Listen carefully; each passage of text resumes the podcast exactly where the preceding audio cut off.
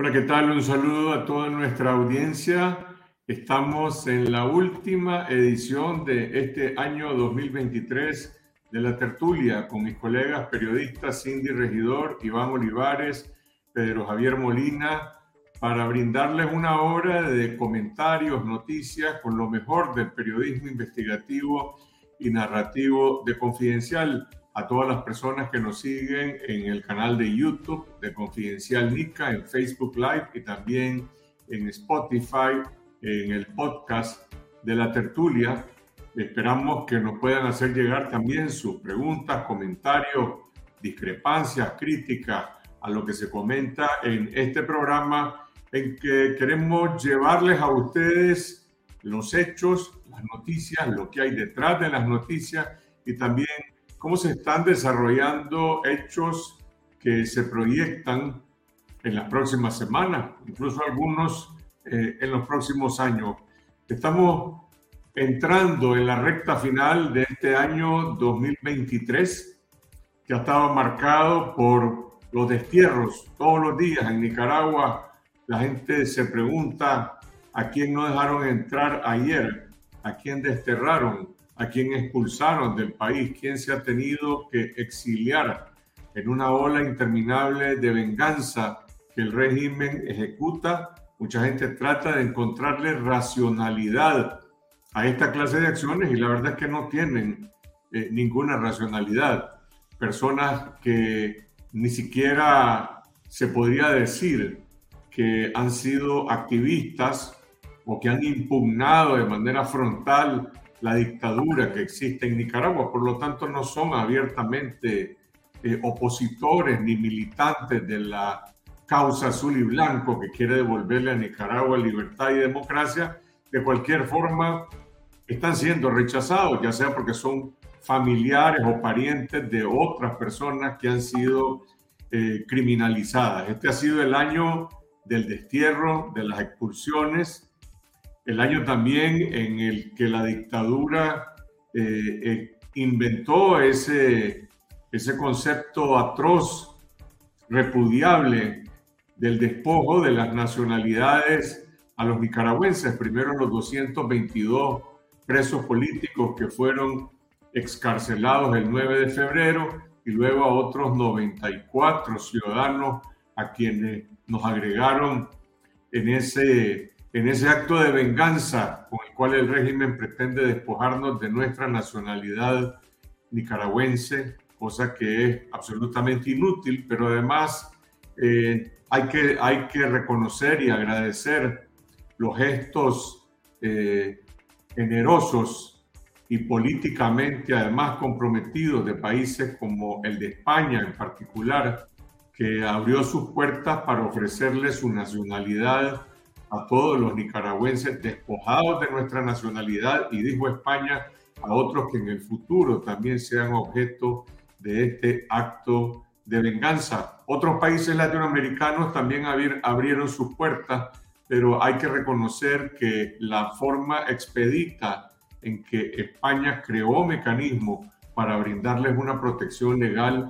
a los nicaragüenses declarados apátridas por el régimen ha sido un acto eh, extraordinario. Este ha sido también el año de las confiscaciones. No es que empezaron las confiscaciones eh, en este momento, sino que se intensificaron y sobre todo se ejecutaron algunas confiscaciones de instituciones como la Universidad Centroamericana y otras universidades, eh, incluido el Instituto Centroamericano de Administración de Empresas, INCAE, que tuvieron una enorme repercusión eh, en la vida nacional. La confiscación de la UCA, por ejemplo, eh, ha dejado una profunda herida entre los jóvenes, en el estudiantado, en los docentes, que no han podido todavía retomar sus aspiraciones de continuar sus carreras universitarias.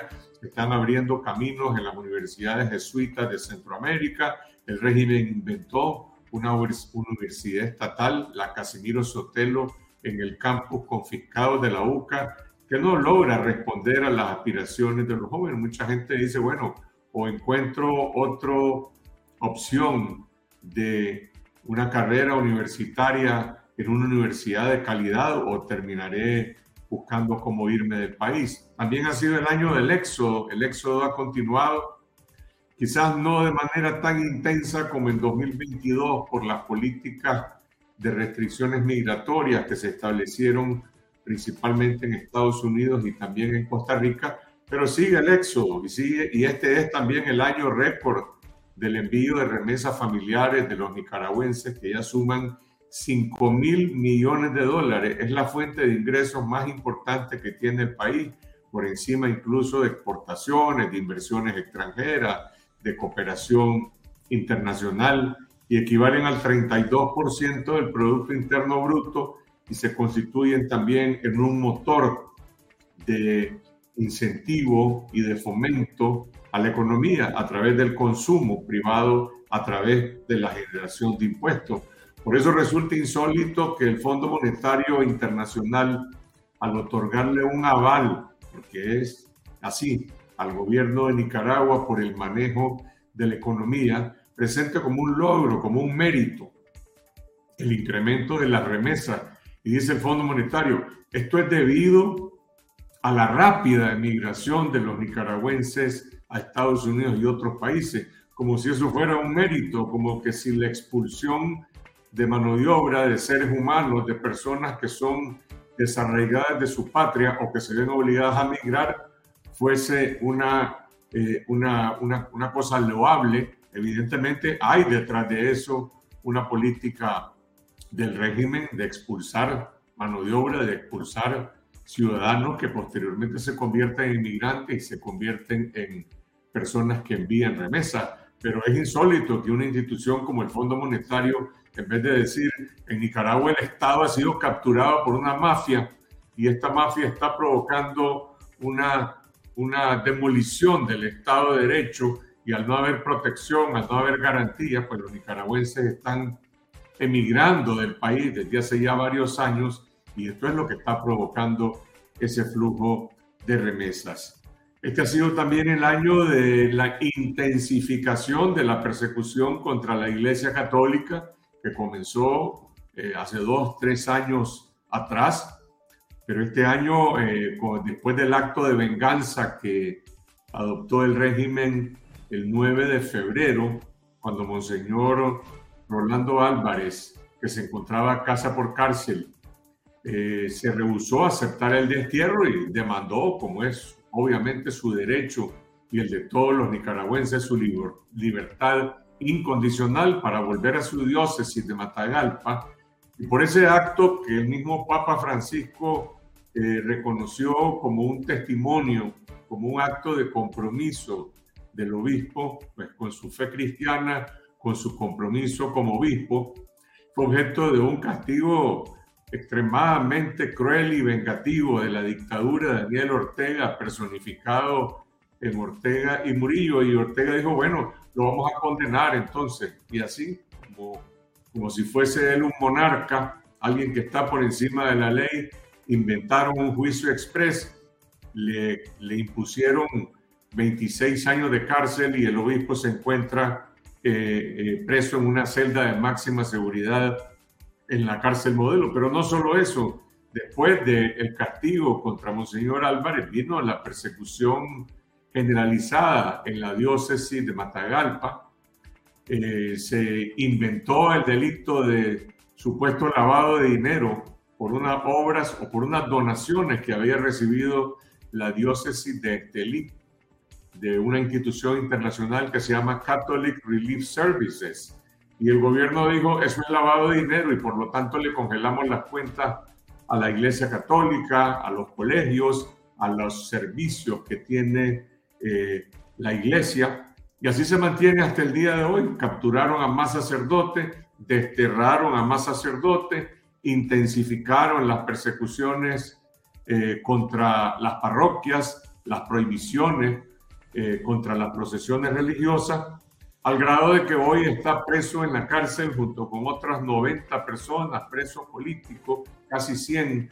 Víctor Ticay, periodista corresponsal de Canal 10 en Andaime, quien eh, transmitió en, en, el noticiero primero y después en su cuenta personal de Facebook la procesión religiosa del miércoles santo. Esto es algo insólito en los foros internacionales de derechos humanos, de periodismo. Nadie puede entender, incluso algunas personas dudan si es cierto, porque es verdaderamente eh, insólito que un periodista esté en la cárcel por transmitir en su cuenta de Facebook una procesión religiosa y tiene una condena de ocho años de cárcel por supuesta conspiración y propagación eh, de noticias falsas. Estas son algunas de las noticias que han marcado la historia de este año 2023. Eh, este es el sexto año en que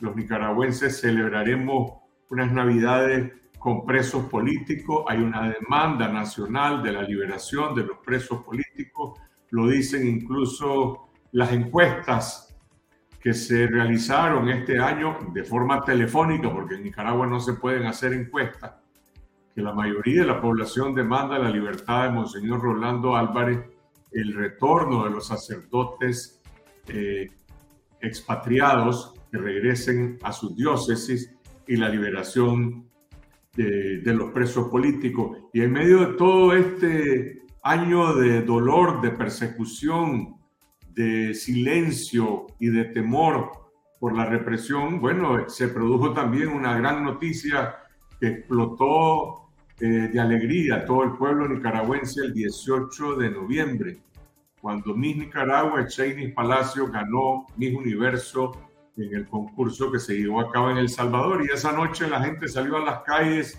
de manera espontánea, con alegría, a celebrar. Salieron ondeando la bandera azul y blanco, desafiando el Estado policial que ha prohibido caravanas, que ha prohibido expresiones de reuniones de gente, que ha prohibido eh, encuentros y manifestaciones en los últimos cinco años. Y la gente salió a celebrar.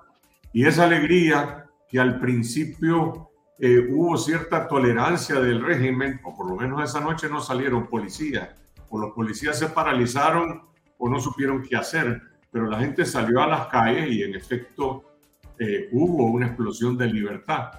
Duró 24 horas, un día después, dos días después, ya se estaba prohibiendo en Estelí pintar un mural de Cheney Palacio, ya habían tensiones en relación a eh, la libertad de movilización de Miss Nicaragua, de la misma Cheney Palacios, hasta que la vocera del régimen empezó a atacar esta celebración de alegría y a criminalizarla y dijo que esto era otra intentona golpista, hasta que Karen Celeberti fue también eh, rechazada al ingresar al país desde México con su hija Luciana, fueron fueron desterradas ambas y al día siguiente fue encarcelado y secuestrado su esposo Bernardo Argüello, perdón, Martín Argüello y su hijo Bernardo Argüello Celeberti. Hoy se cumplen dos semanas del secuestro y la desaparición de estos dos ciudadanos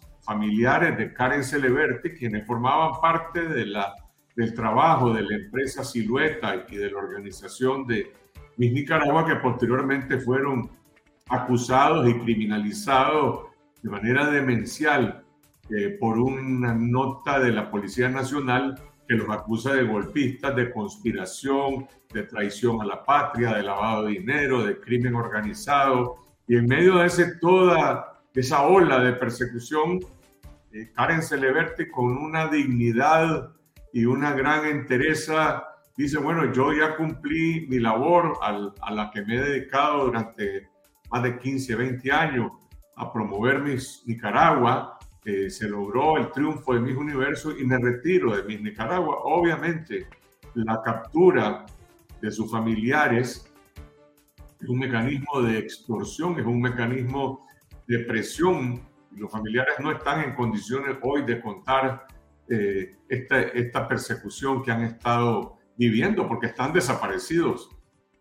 Martín Argüello y Bernardo Argüello.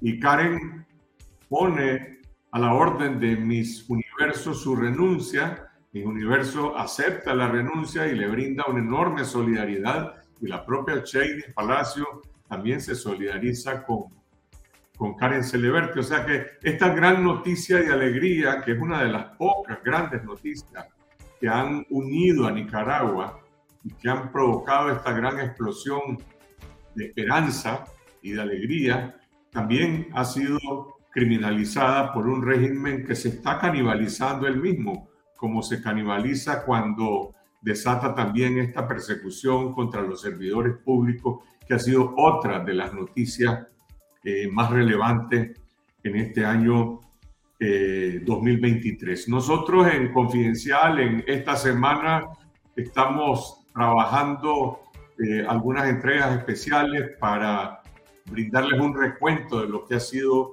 este año 2023. Yo solamente estoy tratando de resumir algunos de los hitos eh, más importantes, más relevantes, no son los únicos.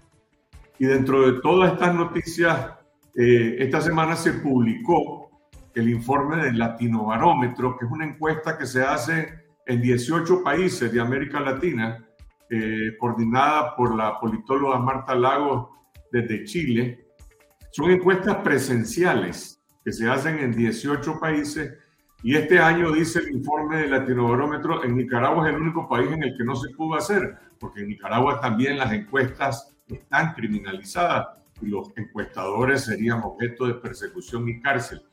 Vale, la pena, vale importante aclarar que las encuestas que hemos estado nosotros publicando en Confidencial y esta semana realizadas por la firma costarricense Sid Gallup se hacen de forma telefónica. Es la única manera en que un encuestador le puede preguntar a un nicaragüense qué piensa usted del rumbo del país, qué piensa sobre el encarcelamiento de Monseñor Rolando Álvarez, cuál es su perspectiva en relación al próximo año, en relación a su situación económica, qué opinión tiene de Daniel Ortega, de Rosario Murillo y de Laureano Ortega.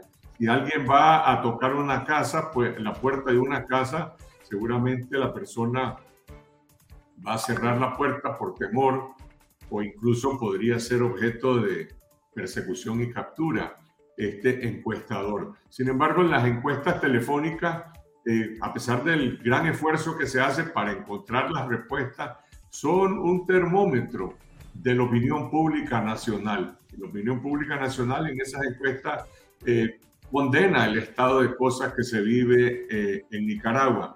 Bueno, en este informe que presentó el Latino Barómetro en el que dice no tenemos datos de Nicaragua porque no se pueden hacer encuestas en Nicaragua. Latino Barómetro dice la dictadura de Nicaragua no es una dictadura como cualquier otra, es una dictadura sultanística o es un régimen sultanístico que está gobernado por un sultán.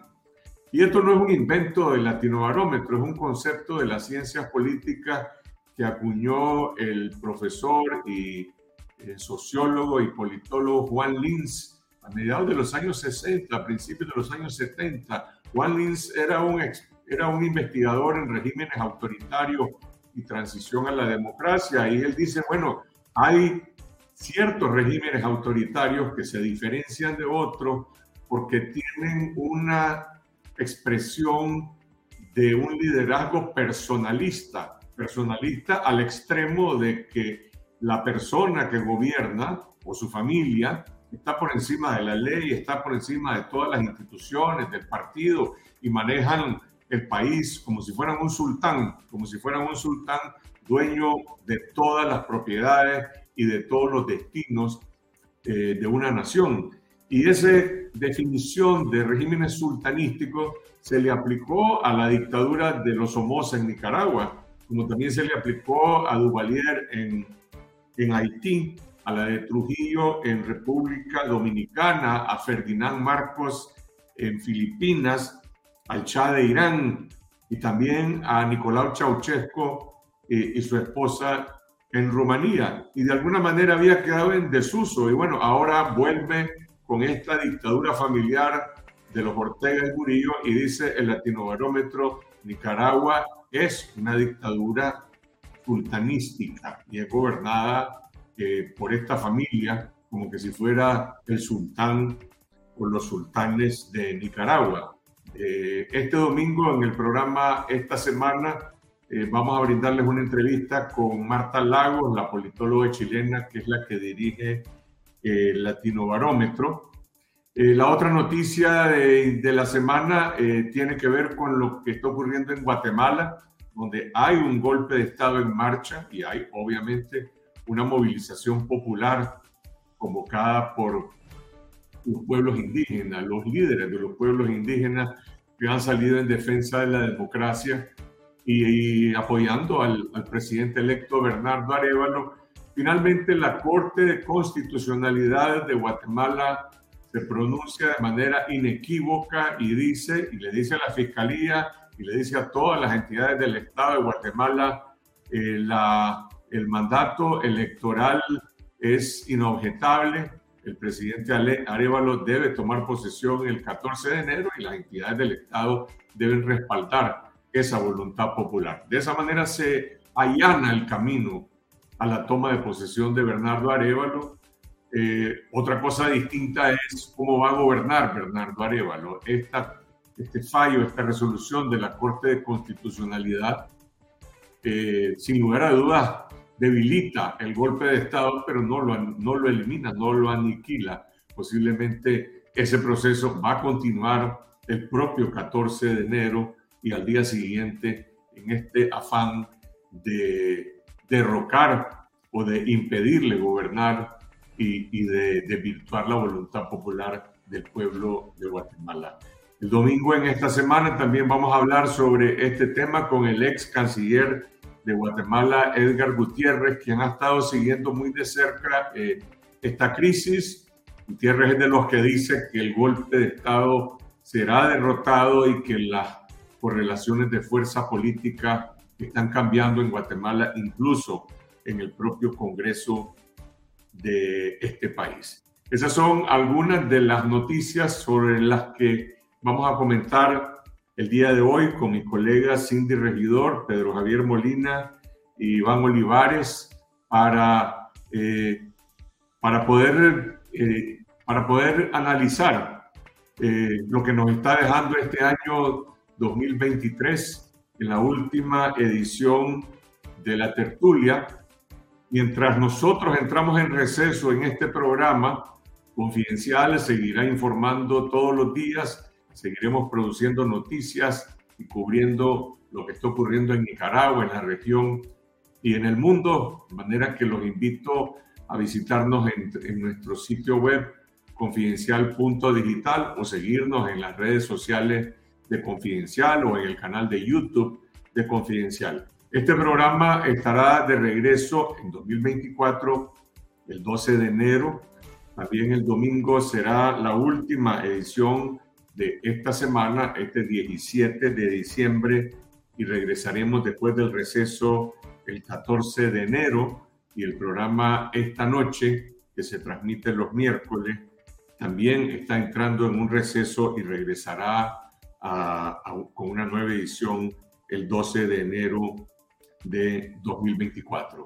Los invitamos a participar en este programa, a escribirnos a través de nuestras redes sociales y también a escribirnos a través del correo electrónico info arroba confidencial punto digital. Es una forma segura de comunicación y le garantizamos que no puede eh, sus comentarios y si quieren comunicarse directamente con nosotros, escríbanos a ese correo y posteriormente podemos establecer eh, un contacto para que participen ustedes también en este esfuerzo que hemos realizado a lo largo de todo este año y seguiremos haciéndolo para romper el silencio, para que a pesar de este clima de persecución que hemos estado describiendo en Nicaragua, no se imponga el silencio y que los nicaragüenses podamos estar informados, podamos tener acceso a información confiable y que también podamos opinar en libertad. Opinar en libertad bajo protección. Nosotros le brindamos protección a sus identidades, a los servidores públicos, civiles y militares, a todas las personas que a lo largo de este año han estado también brindando su información a confidencial a esta semana, a la tertulia, a esta noche, a lo largo de todos estos meses. Vamos entonces a los comentarios con mis colegas. Cindy Regidor ha estado cubriendo no solamente la crisis de eh, la, Navidad, eh, la Navidad con presos políticos, sino también la criminalización de, de Miss Nicaragua.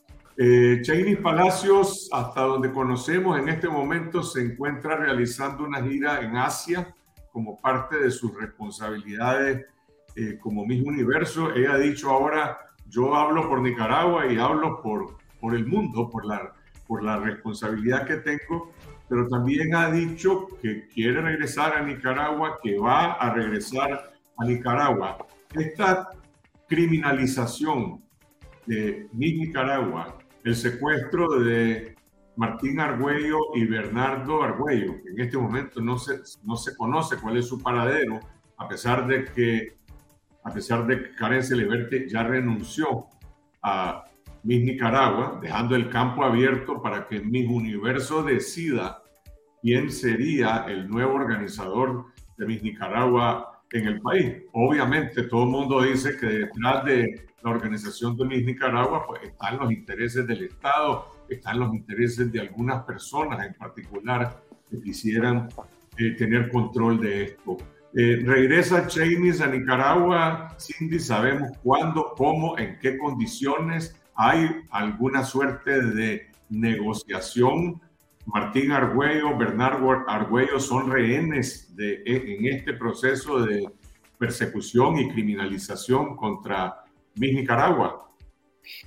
No hay certeza, pero creo que los hechos hablan por sí solos y al verlos en su conjunto, pues eh, uno puede eh, intuir que definitivamente hay una presión. Existe y ha existido una presión muy fuerte y muy cruel por parte del régimen hacia Karen Celeberti. Bueno, tiene a su, a su hijo y a su esposo injustamente detenidos y sabemos que hasta la fecha, por lo menos el 11 de diciembre que se interpuso, que eh, em, se, no se reconoció un, un recurso de exhibición personal, pues se negó, digamos, el derecho a conocer cuál es el paradero específico de ambos, pues podemos decir claramente que hay eh, un, un, interés del régimen. Yo pienso que por un lado de, castigar, eh, de sentar un precedente ejemplarizantes sobre lo que puede ocurrir eh, a cualquier persona que ellos consideren una amenaza, un enemigo. Eh, y por otro lado, pues también eh, buscar cómo tener un control sobre esa esfera también que ellos hasta hace poco consideraban inofensiva y que ahora pues lo ven que es como una gran amenaza, ¿verdad? En medio de su paranoia.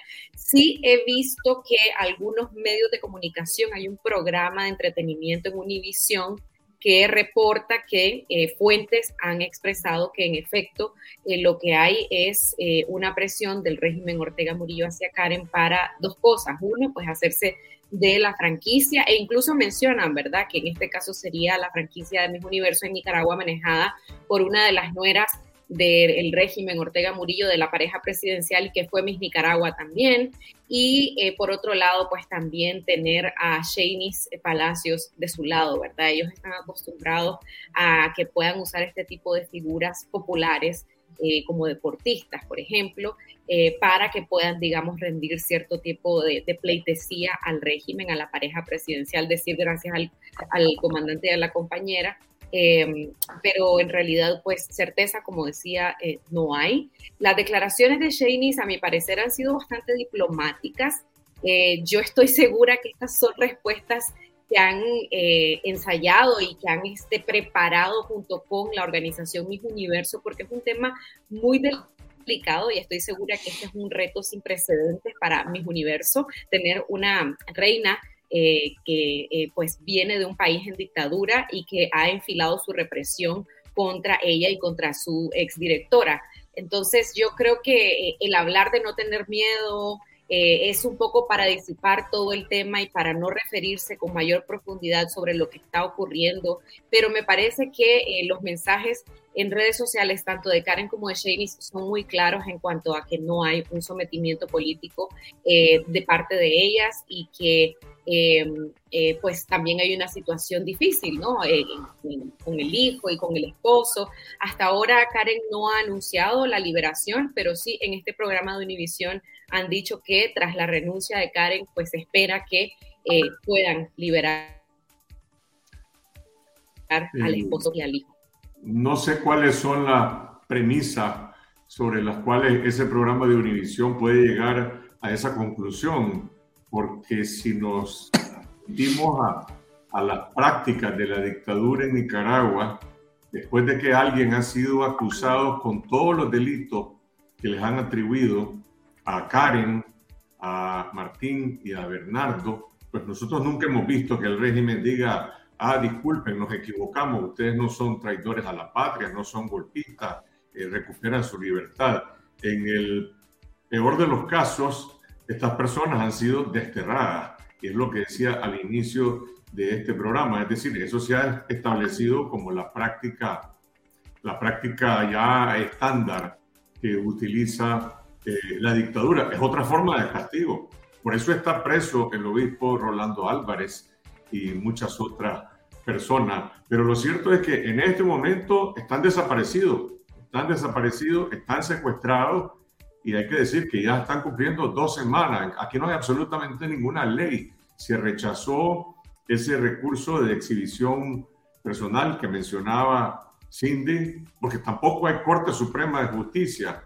Volvemos al punto anterior, estamos bajo el control de una familia dictatorial, como dicen los politólogos, eh, un control de un sultán y de una sultana o de una familia de sultanes que manejan Nicaragua eh, de esa forma. Entonces, desafortunadamente, creo que el deseo de todos los nicaragüenses es que Martín Argüello, Bernardo Argüello recuperen su libertad. ¿Lo van a lograr o no? Me parece que todavía eh, faltan muchas cosas para, para aclararse. Y creo que el silencio con el que Karen se maneja después de haber hecho su renuncia a Nicaragua eh, es indicativo de todo esto. ¿Cómo lo está viviendo la gente en Nicaragua hoy? Es decir, el, fenómeno de Cheney, la explosión de alegría, se apagó, la gente habla de esto o solamente los comentarios esos que mencionaba en algunos de los medios eh, oficiales. La opinión pública nicaragüense hoy, ¿dónde está? En esta... A mí me parece bien interesante que este tema ha movido la brújula y ha despertado la indignación y la determinación de la gente por mostrar esa indignación en redes sociales de una manera, sí, diferente, única, eh, porque en temas, digamos, eh, que hemos visto este año dramáticos como el tema del obispo Álvarez, ¿verdad? el, destierro de los 222 presos políticos. Eh, la gente eh, es como más cautelosa, ¿verdad? Porque por supuesto temen las represalias del régimen. Pero esta reacción ha sido muy parecida a la que la gente tuvo con el cierre de la UCA, que usted ya bien lo describía como una herida profunda. Y yo creo que la gente de verdad está sumamente indignada porque ya les parece como el colmo, ¿verdad? O sea, que hayan llegado al punto de desterrar a una preparadora de reinas de belleza, de acusarla de querer montar un plan eh, de terrorismo financiado por el exterior para reeditar un intento de golpe de Estado en diciembre, porque hasta fecha le pusieron en esa nota de la policía.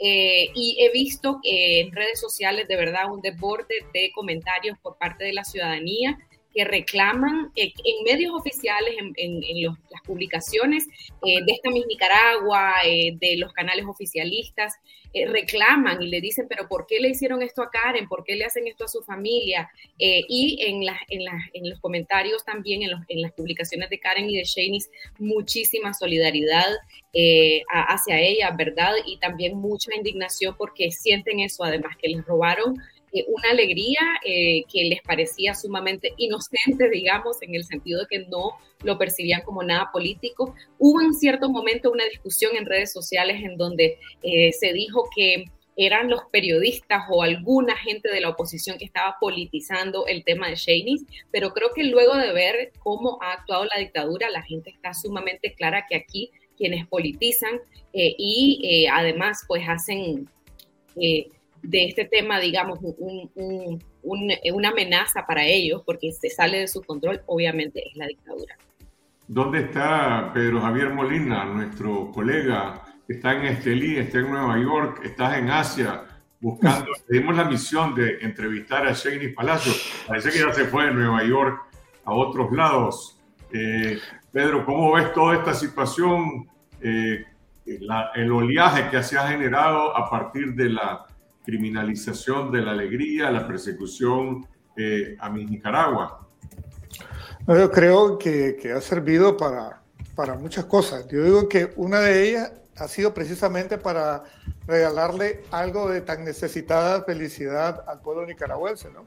Ha sido como una bocanada de aire fresco y que lo ha revitalizado y que también les ha puesto también en perspectiva al final de lo que es capaz esta dictadura, de lo miserable que puede llegar a ser, eh, de meterse con un tema como este que no tiene, digamos, que tendría que ser algo celebrado por la hazaña que, que, hizo Cheney, sin embargo lo ha convertido en otra amenaza para ellos y, se han, y han tomado un papel, digamos, tan mezquino con respecto a todo esto que ha servido también para que la gente conozca ese otro ángulo de la, de la miserabilidad personal de los habitantes del Carmen. Bueno, ya, yo no sé eh, si Shaney sería la personaje del año, probablemente mucha gente diría que sí, que indiscutiblemente por, digamos, por el, nivel de, de, de, lo que ella ha logrado este año, ¿verdad?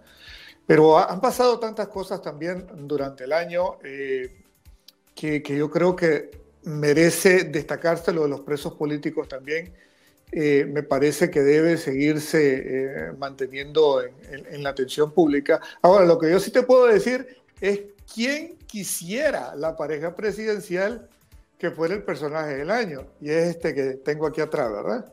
El Chihuín. Ellos quisieran que el Chihuín fuera el personaje del año, porque otra cosa que hemos visto también bastante este año ha sido la promoción, digamos, que hasta de entera de la figura de de Laureano, ¿no? A pesar de que, y vuelvo y repito, a Laureano solo se le conoce en fracaso en términos de política y de negociación y de todo eso. O sea, a ver, dos de los grandes referentes del tipo, que era eh, eh, Wang Jing y, Víctor Trujín, los dos cayeron en desgracia hasta con su propia gente en China y en Rusia. Entonces, pero bueno, ellos siguen, ellos siguen impulsándolo como, pero, pero, mucho antes de eso, yo creo que ya nadie se acuerda, no sé si Iván reportó esa historia, eh, Laureano fue conocido al principio, bueno, aparte de su intento de presentarse como, como tenor, eh, obviamente bajo el paraguas del Estado, eh, apareció como promotor empresarial y yo pregunto, ¿alguien se acuerda de una empresa llamada Blue Panorama que estableció unos vuelos directos de Roma a Managua? ¿Cuántos vuelos hizo Blue Panorama? ¿A quién le dieron ese batazo?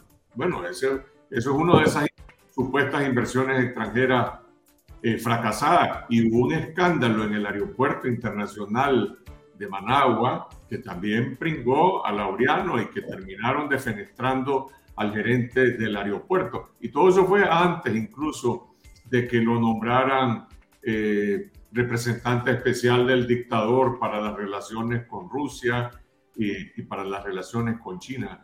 Eh, yo no sé cuáles son las aspiraciones de los Ortega Murillo, de quién es el personaje del año, pero bueno, si nos remitimos a Laureano Ortega, eh, Rosario Murillo y Daniel Ortega son los tres personajes en el país que tienen los niveles más altos de impopularidad o de opiniones eh, o de opiniones desfavorables. Y por el otro lado, pues, ¿cuál es el verdadero rol de Laureano Ortega? ¿Es, un, ¿Es un relacionista público o es acaso alguien que desarrolla y desempeña política? Porque hay otros miembros de la familia, por ejemplo, se dicen ahora, de la familia sultanística, que tienen otros roles y que están trapambalinas en la sombra y que tienen posiblemente incidencias mayores en el control económico, en los negocios, en el manejo de un patrimonio que se ha construido como el de Somoza, desviando los fondos de, del Estado para hacer negocios privados. Y ese no es Laureano Ortega, son otros. Entonces, yo no, yo no termino de, de entender un poco esa idea de que Laureano es el sucesor. Pues, claramente, el único sucesor en la herencia de la dictadura hoy es la vicepresidenta Rosario Murillo. Está en la línea constitucional y está preparada para ejercer el poder. Y por eso es que están quitando y poniendo gente en el gobierno. Esos cambios no los está haciendo Laureano, los está haciendo Rosario Murillo. Que cuánto tiempo, que si es viable, que si es sostenible la sucesión dinástica de Ortega a Murillo, esa es otra historia. Pero quien esté en la línea de sucesión es Murillo, no es Laureano Ortega. Díganme ustedes. Lo cual a mí me parece que va a abrir otro ángulo de, digamos, de debilidad para este régimen a lo interno mismo del régimen, porque la mera verdad que si la idea igual también es promover a Laureano de alguna forma, va a caer, y yo lo decía en un comentario hace una semana, va a caer en conflicto con su misma madre, que tiene esas mismas aspiraciones. Así que tampoco igual me quedaría muy claro qué tanto tendría él para ofrecer. Obviamente quieren hacer de él la cara elegante y moderna de la vetusta dictadura. Eso es lo que quieren hacer de él. Sí, yo eso es lo que pienso. Definitivamente todo el mundo sabe, incluso él, que no tiene ningún tipo de poder ni capacidad, sino que más bien es como una figura elegante, fresca, diferente. Eh, elegante. Bueno, pues, eh, digamos, estándares, yo creo, pero, pero siento que eso hace... Comparado con el resto de Carmen. Hemos visto, bueno, en diferentes momentos, yo, yo no sé si eso habrá sido consultado, digamos, con la pareja presidencial o fue algo espontáneo, lo dudo mucho, pero me parece que hubo también ahí un intento en su momento de catapultar como una figura más política e ideológica a Juan Carlos en su momento. Y bueno, eso parece que no funcionó y luego ahora vemos a Laureano en eso, como un rol mucho más diplomático, representando a sus padres, pero que no se ve tampoco tan intimidante ni tan, eh, ni tan estrambótico tal vez. Yo creo que es eso, ¿verdad? Probar, pero al final son fichas, pues, o sea, y sabemos quiénes tienen las riendas y quiénes eh, deciden. Pero, Carlos, concédele por lo menos el beneficio. Él puso aquella, aquella pista de go-kart allá a la orilla del lago, por lo menos hizo eso el hombre.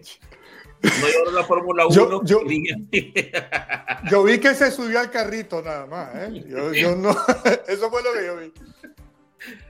Yo lo que, yo lo que simplemente resalto es que es un relacionista público. El padre le da una representación por encima del canciller y de cualquier ministro para que lo represente ante Rusia y para que lo represente ante China. Y para los chinos es algo normal que Nicaragua, y volvemos otra vez, que es un régimen sultanístico, hay un sultán que tiene un hijo y el sultán le manda al hijo porque él es el representante.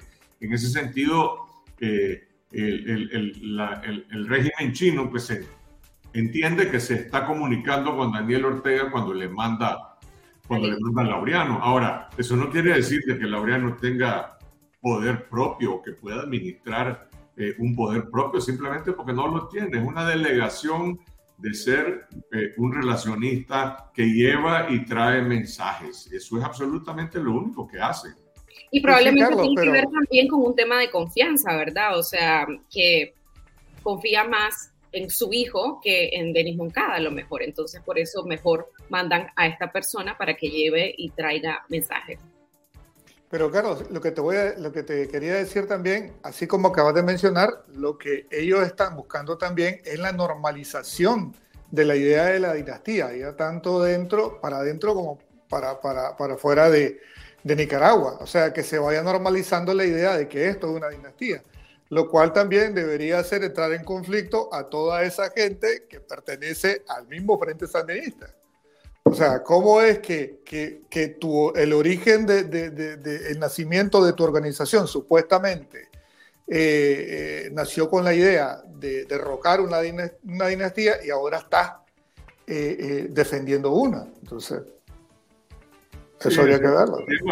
Ese es un buen tema, pero en el Frente Sandinista no existe absolutamente ninguna, digamos, institucionalidad partidaria, no hay una sola instancia de deliberación. Bueno, ¿cómo será ese partido del que estás hablando?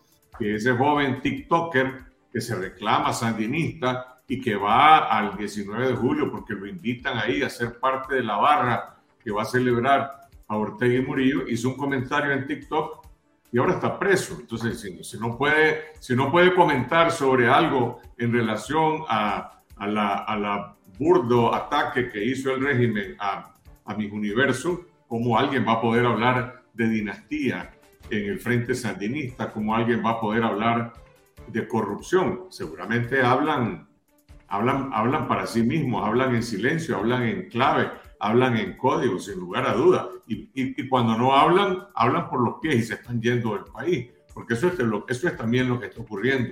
Esa es otra parte de la historia y de las noticias también eh, de este año que, que están relacionadas con la erosión del apoyo político al partido Frente Sandinista y en la medida que aumenta la erosión, aumenta también la corrupción, porque la retención de las personas que están ahí, eso que se llaman los leales, están ahí porque tienen intereses, porque tienen prebendas o porque tienen miedo de perder las preventas que tienen, pero no están ahí por ideología, no están ahí por admiración, están por temor, están por intereses y están también eh, por esta clase de, de prebendas. A propósito de Laureano y el enviado a Rusia, el enviado a China, el próximo primero de enero se inaugura el TLC con China. Ya hemos hablado de eso en otras ocasiones, Iván, y está claro de que no hay ninguna perspectiva a corto plazo de un flujo de exportaciones de los nicaragüenses de Nicaragua a China. Eh, pero por el otro lado, el gobierno ha presentado una gran cartera de proyectos, por lo menos de promesas de proyectos, sobre los cuales no existe ni siquiera un estudio de factibilidad, pero hemos visto que los han presentado la construcción de un gran aeropuerto al otro lado de Managua, en la pista Panchito, que anteriormente fue construida en los años 80 para, para, para recibir los aviones MIX de combate que nunca vinieron a Nicaragua. Eh, ¿Hay algún indicio de que ese aeropuerto la, las, eh, y el paquete de supuestas inversiones de carreteras, trenes y otros tenga alguna eh, indicación de que se puede realizar en el año 2024? Carlos, para que una cosa como esa fuera posible, para empezar sería necesario que hubiera una contrapartida en el presupuesto de la República y no la hay. En el presupuesto 2024 lo que hay es el, enunciado de que se quieren hacer estos proyectos, pero solo en la entrada, en la justificación del, del proyecto de ley en lo que son los números en sí, en donde está el debe y el haber, no hay ni una sola asignación de recursos para construir ninguna de esas cosas. De modo que, por lo menos en 2024, no es creíble que, que tal cosa vaya a suceder. No impide, llegado el momento, si, si alguna de esas cosas, si por lo menos les mandaran el dinero para hacer los estudios de factibilidad, nada impide que hagan una reforma al, al presupuesto de la República. Pero en este momento, con lo que está aprobado y va a entrar en vigor a partir del 1 de enero, no hay nada para eso. ¿Qué pasó con la crisis de los cafetaleros? Los productores de café del Pacífico y del Norte estaban entregando café a CISA y que desde hace 10 días se cerró eh, con la quiebra de Mercon, la quiebra de CISA. Eh, ese mercado está completamente cerrado. ¿Qué alternativas tienen los cafetaleros? Vos has hablado con algunos de ellos.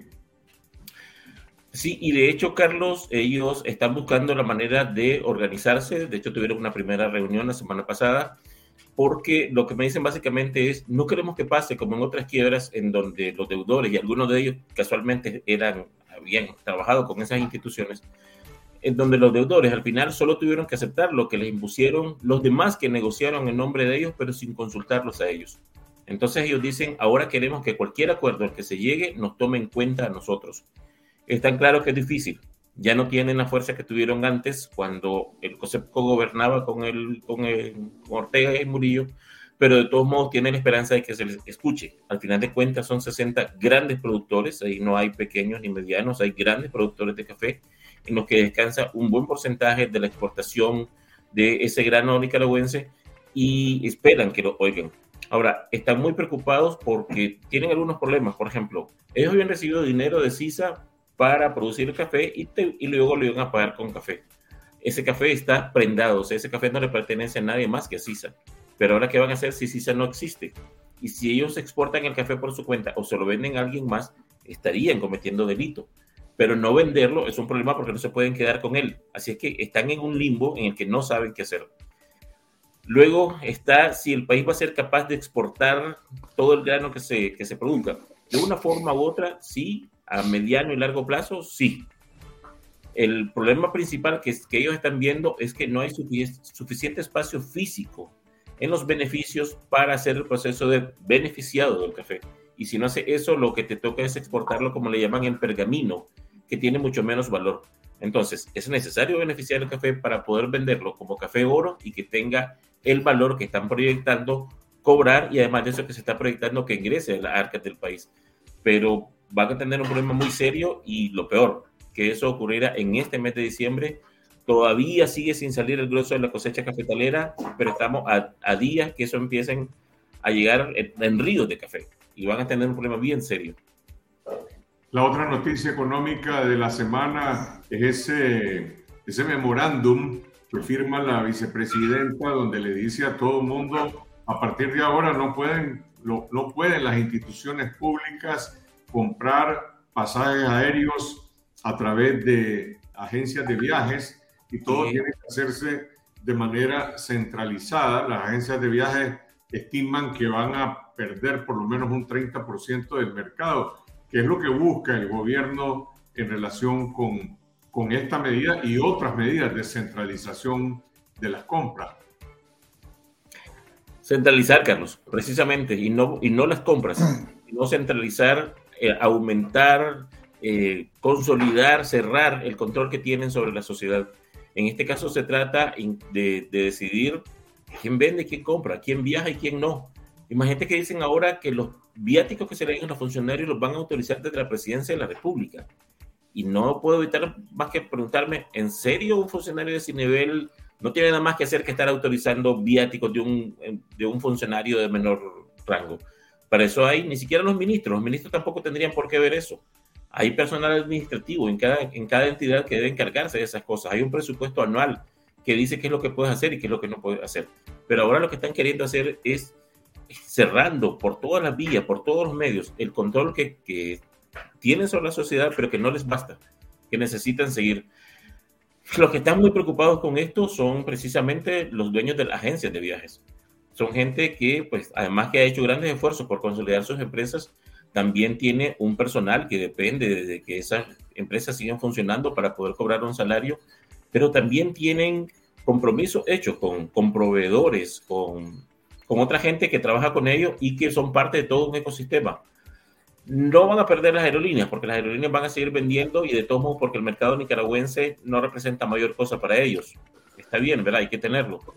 Pero las que sí van a sufrir van a ser otra vez más las empresas del sector turístico, eh, que por cierto, siempre en todas las, en todos los en todas las encuestas del IMAE siempre dicen que el sector turístico está creciendo 30, 40%. No veo cómo y con una medida como esta es mucho menos posible que eso vaya a suceder. Pero lo que sigue avanzando es eso, Carlos, el control omnímodo sobre la sociedad, pero entre más apretes, simplemente la reacción va a ser más fuerte y ellos deberían de saberlo. Ya les pasó en los años 80, ya se los hicimos en los años 80, se volvimos a hacer en 2018 y solo estamos esperando la oportunidad. Lo que pasó con Chinese, con la, con la celebración, con la alegría de Chinese Palacio, fue simplemente una demostración de que no soportamos a ese par de personas, a ese par de señores. Y cualquier oportunidad que tenga este pueblo lo va a aprovechar para salir a protestar, para reclamar lo que es nuestro derecho y es poder vivir en libertad.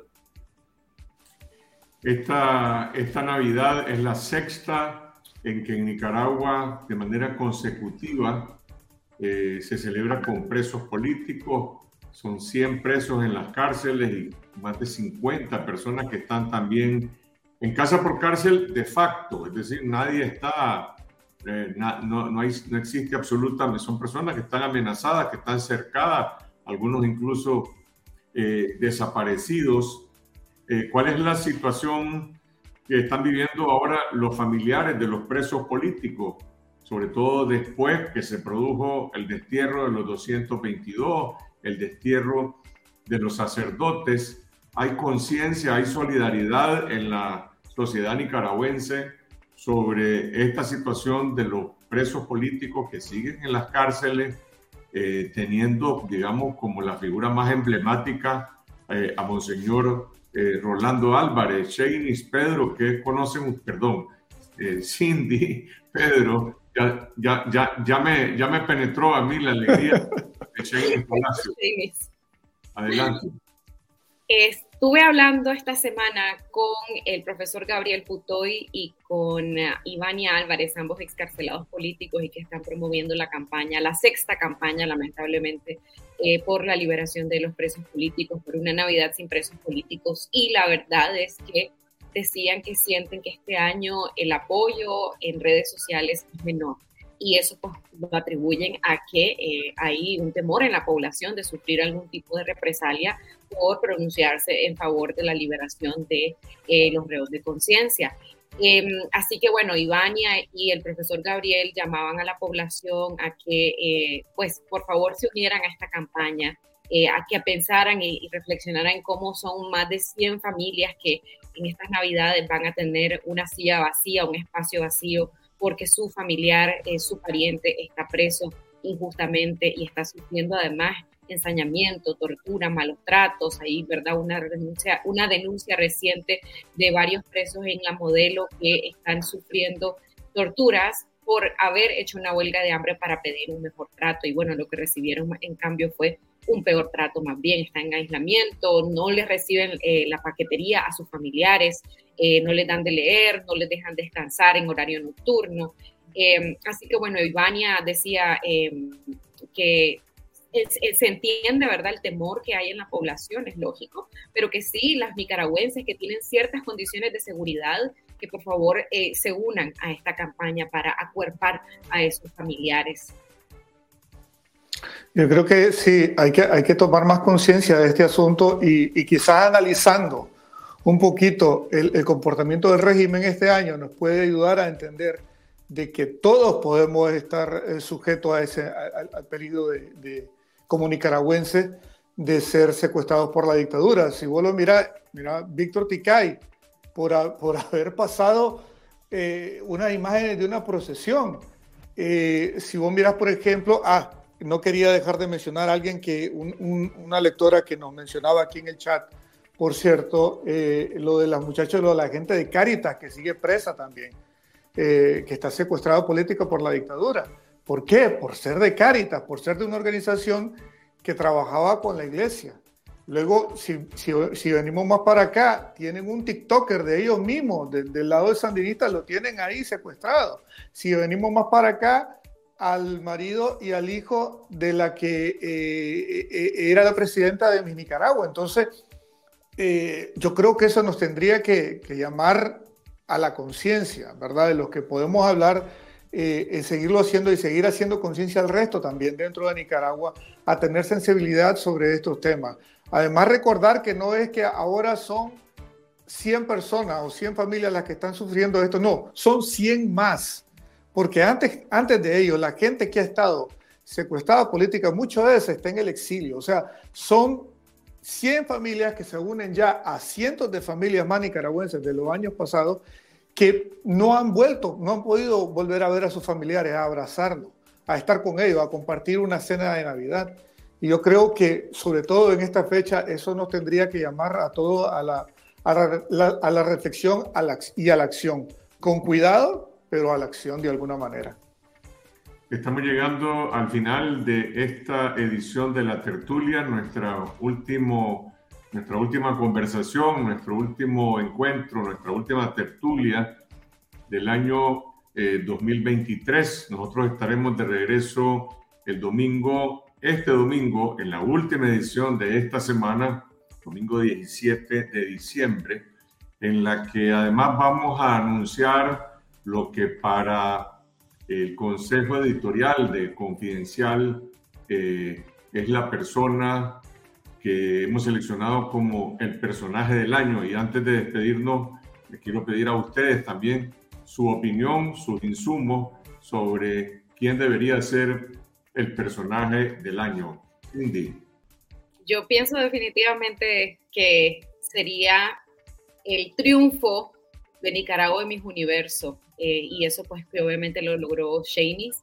Y sobre todo porque despertó sentimientos tan bonitos en la población nicaragüense. Yo pienso que eso, esa bocanada de aire fresco, de alegría, de empoderamiento, era muy necesario y, y ¿quién, mejor que ella también, verdad? También una figura que, con la que la gente se identifica tanto por ser una joven eh, eh, muy parecida eh, su historia a la de muchos de nosotros, ¿no? Nicaragüenses de clase media, media baja, baja, que con mucho esfuerzo pues logró su sueño, ¿no? Y puede ser un sueño que para algunas personas puede ser, no sé, superficial, vano, pero al final pues tiene... submérito, ¿no? En realidad al final se destacó en, en, una pasión, en lo que a ella le gusta y eso también le ha dado pues una, un poder y, eh, eh, y, una posibilidad muy grande. Su vida cambió por completo y pienso que todos los nicaragüenses estamos muy felices por ello y creo que sobre todo es esa, la posibilidad de eh, que nos hizo sentir a los nicaragüenses, de sentir que sí podemos destacar, sí podemos lograr llegar hasta donde nos proponemos. Iván, el personaje del año. Bueno, es difícil al intentar ser lo más objetivo posible, porque por una parte pienso, sí, claro, uh, el esfuerzo que hizo Cheney para llegar, a, para alcanzar esa meta es enorme. Al final estaba compitiendo contra otras 70, 90, 90. que también estaban, estaban haciendo también el mismo esfuerzo, así es que no lo puedo demeritar. Pero me pregunto, ¿hasta dónde estamos viéndonos afectados por el hecho de que acaba de suceder versus otras cosas que pudieron haber ocurrido a principios o mediados de año? Por una parte. Por otra, también me pregunto, ¿deberíamos denominar a algunos de los que ya hemos nominado o que hemos declarado en los años anteriores? Pues igual sigo pensando en Monseñor Álvarez, pero también pienso en los presos políticos en general, en los remesantes, en nuestras familias que siguen sufriendo dentro del país, en las familias de los presos políticos. Entonces hay demasiados candidatos y me cuesta establecer un ganador así en un, momento. Pero quiero decir algo, siento que el tema Shanice eh, eh, encapsula todo eso. Al final, por el contexto que vivimos de dictadura, terminó también encapsulando ese sufrimiento, lamentablemente, una familia que nueva, que injustamente tiene a dos presos políticos, la familia de Karen, eh, el tema de la represión en Nicaragua. Yo pienso que al final, pues eso, como que sí contiene esos elementos de la, de la realidad nicaragüense. Pero, yo creo, ahí concuerdo yo con también con Iván, pero también concuerdo con Cindy que en, en, en, ese fenómeno converge todo eso, converge todo lo que hemos estado viviendo eh, este año, el drama, pero también la esperanza de la gente y sentirle, o sea, haberle vuelto a sentir el pulso al pueblo en las calles. Yo creo que eso es súper eh, eh, destacable, así que ahí me quedaría yo también. Gracias a mis colegas Pedro Javier Molina, Cindy Regidor, Iván Olivares y a todas las personas que nos han acompañado en esta hora de la tertulia. La tertulia regresa el viernes 12 de enero. El domingo estaremos en la última edición de esta semana. Regresaremos después el 14 de enero y esta noche regresará el 10, miércoles 10 de enero. Mientras tanto, el sitio web de Confidencial nuestras redes sociales, nuestro canal de YouTube estarán informando en este periodo en el que estos programas estarán en el receso de las próximas dos semanas. Gracias y nos vemos el domingo a las 8 de la noche en el canal de YouTube de Confidencial y en Facebook Live.